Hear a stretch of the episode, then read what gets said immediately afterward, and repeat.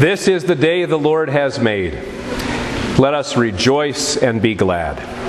Amen. The Word of God for our meditation this Christmas day is our first reading, Isaiah chapter 52, and we'll hear again these words How beautiful on the mountains are the feet of those who bring good news. This is the Word of our God. My dear brothers and sisters in Christ, gathered once again at our Lord's manger. What is your best feature? I'm actually talking here about physical attributes. What is your best feature? Is it perhaps your smile? Nice, white, straight teeth. Or perhaps it's your hair, long, flowing, beautiful locks. Larry, that's you and I, right?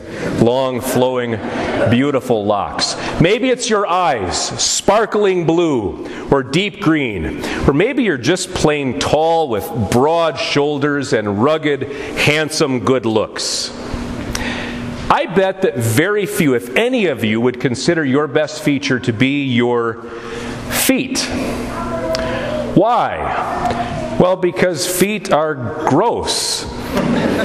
They're often sweaty and smelly. Fungus, bunions, corns, hammer toes, toe jam. These are the kinds of things that come to mind when we think about feet. And that's why the words of our text, when they first hit our ears, sound so strange to us. How beautiful on the mountains are the feet of those who bring good news. Beautiful feet. Really? Well, actually, of course, it, it's not the feet themselves that are considered beautiful, but actually the message that is carried by those feet. Imagine that you are an ancient Israelite and you're waiting for news of a distant battle. You're watching the hills for the messenger to come, and finally you see him. He's running over the hilltop, and you can tell right away that he's got good news because he's not running with slumped shoulders. He's running proudly with his head held high. He's coming with good news, and when he arrives, arrives you're not disgusted by his smelly, dusty feet. You could just about kiss them because he's brought good news, victory in the battle. My dear Christian friends, today, Christmas Day, I have such beautiful news to share with you. Today, in the town of David, a Savior has been born to you. He is the Messiah, the Lord. Isaiah wrote about this Savior and what he would do for us, what he would bring to us more than seven centuries before his, worth, his birth. When we hear his words today, we simply have to exclaim, How beautiful! Today, our hearts swell with joy because we have before us a beautiful promise, a beautiful baby, and a beautiful message to share. Now, you may have noted that in Isaiah's words before us today, he doesn't actually mention Jesus or his birth specifically. So, a little background information will be helpful. God's chosen people once again had become unfaithful to him. They had fallen into idolatry, they had begun to worship uh, the, the pagan gods of the people around them. And so, God, through Isaiah, told them that he was going to punish them. He was going to send the Babylonians to punish them. They were going to destroy Jerusalem and carry many many of the people off into captivity. This was a harsh and yet a loving and necessary call to repentance. But God also, through Isaiah, promised them that He would rescue them, that He would bring them back from Babylon, that He would restore, restore them to Jerusalem and to the promised land. He promised to rescue them.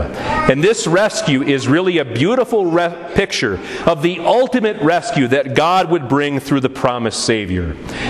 And my friends, that's finally what Christmas is all about. God made a promise and God kept that promise. He kept his ancient promise to send his son to redeem the world from slavery to sin and the devil. There was really no other option for God.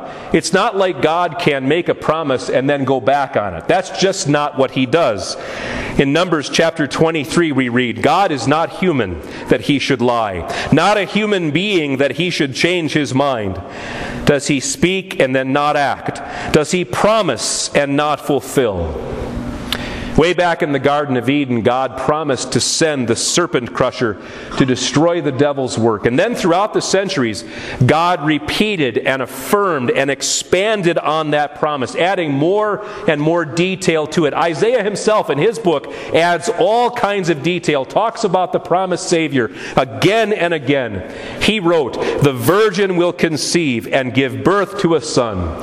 Isaiah wrote, To us a child is born, to us a son is given. Isaiah wrote, The Lord has laid on him the iniquity of us all. My friends, this was so certain in Isaiah's mind more than seven centuries before our Lord's birth that he wrote about these things as if they had already happened. Them God promised them, and so they were as good as done. God promised a Savior, God sent the Savior. How beautiful. The story of that Savior's birth has been written about and portrayed in artwork for many, many centuries. It's been portrayed by musicians and various kinds of artists, and they do so often in an, an idealized and kind of unrealistic form. Take, for example, Silent Night, which we sang together last evening. Beautiful hymn, uh, traditional hymn that we love to sing, and yet any of you who have been anywhere near a birth realize that it's, it's anything but silent. Or we sing, The little Lord Jesus, no crying he makes. Well, newborns cry, don't they? They cry when they're hungry, they cry when they need to be changed, they cry sometimes for seemingly no reason at all. I'm sure that Jesus cried. Artists also tend to paint the scene in idealized form. You know, this beautiful, well lit, nice, clean stable with the animals gathered together and the parents, and everybody's just beaming. Everything is glowing around them. Honestly, I'm sure there was a lot more chaos involved. And yet, in the midst of all that chaos, a beautiful baby. Now, when a baby is born, it's not like the movies. They don't pop, pop out all nice and clean and smiling and ready for the cameras. They tend to pop out kind of bloody and slimy, and their heads have been squeezed and misshapen, and everything's all squished up. Now, don't get me wrong, they're still absolutely beautiful. Little miniature people, right? You look at their hands and their feet, and you see those little bitty nails and, and those, the skin that's scrunched up around the knuckles, and their, their cute, pudgy little faces, and that beautiful skin that is so smooth. It's just as smooth as a, well, well you know how smooth it is. And there are those noises that they make, the, the little coos and the gurgles. They're just absolutely adorable. And I'm certain that Jesus, as a baby, was no different. But, my friends, fast forward about three decades later, and the details have changed quite a bit. His hands and feet, calloused from years of carpentry, are now savage, savagely pierced by iron spikes.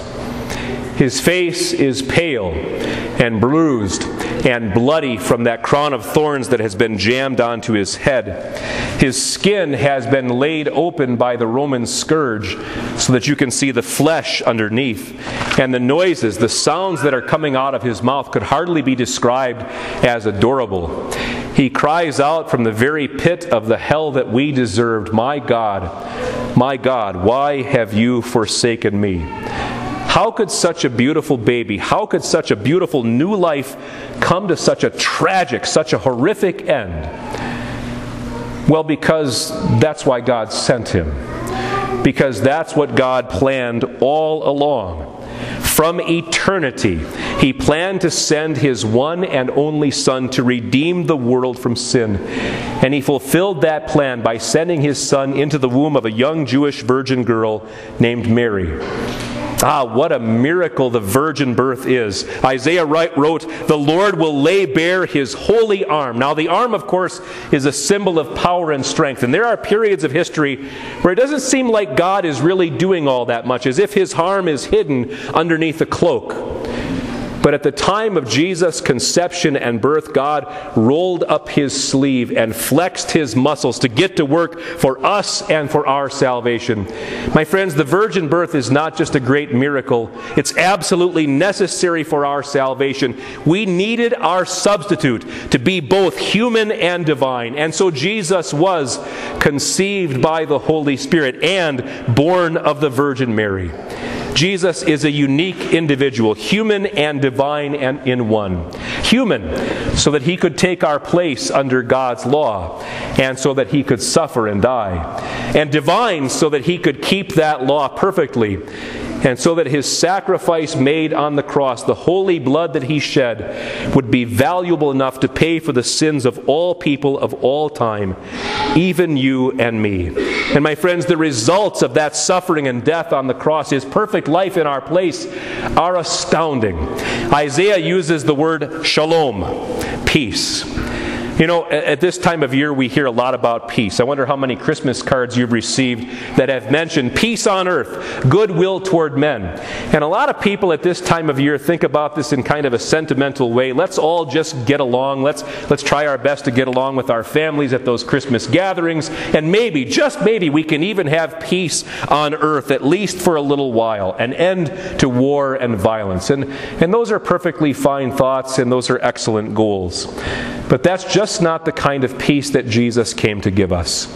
He came to suffer and die for us, and so to establish peace between us sinful human beings and our holy God. And he succeeded magnificently in his mission. Jesus himself said, Peace I leave with you, my peace I give you. I do not give to you as the world gives.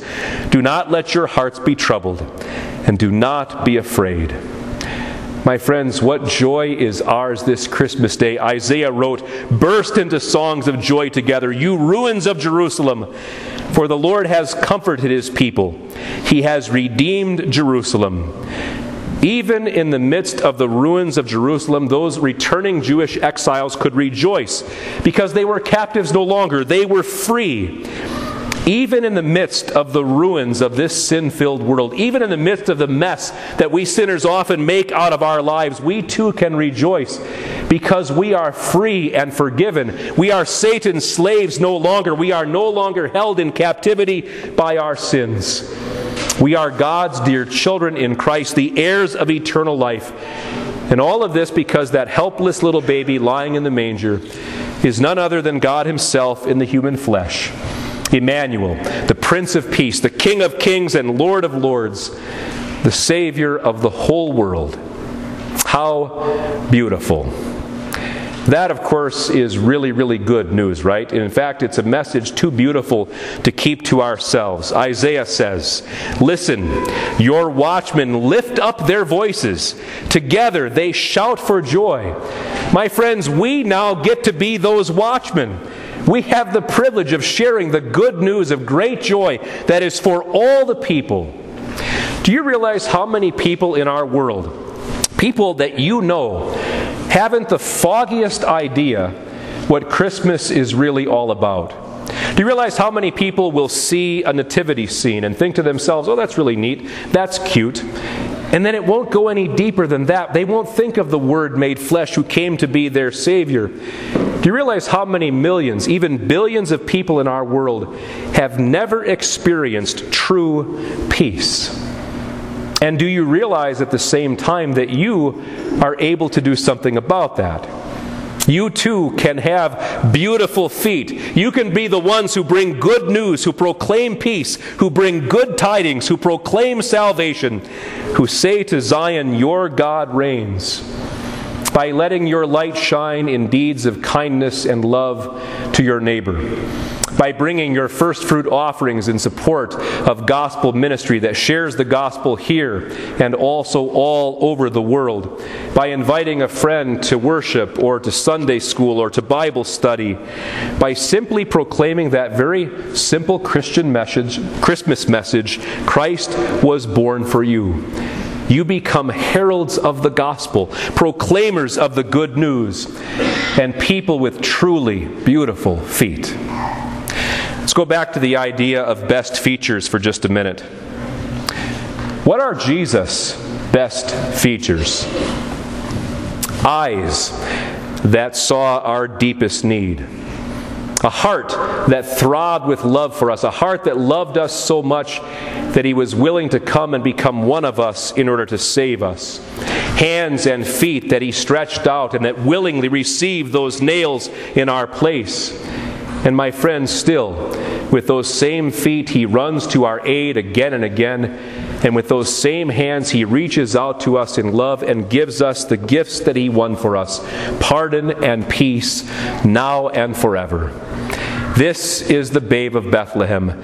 This is the Savior of the world. This is Jesus, our Emmanuel. How beautiful He is. Amen.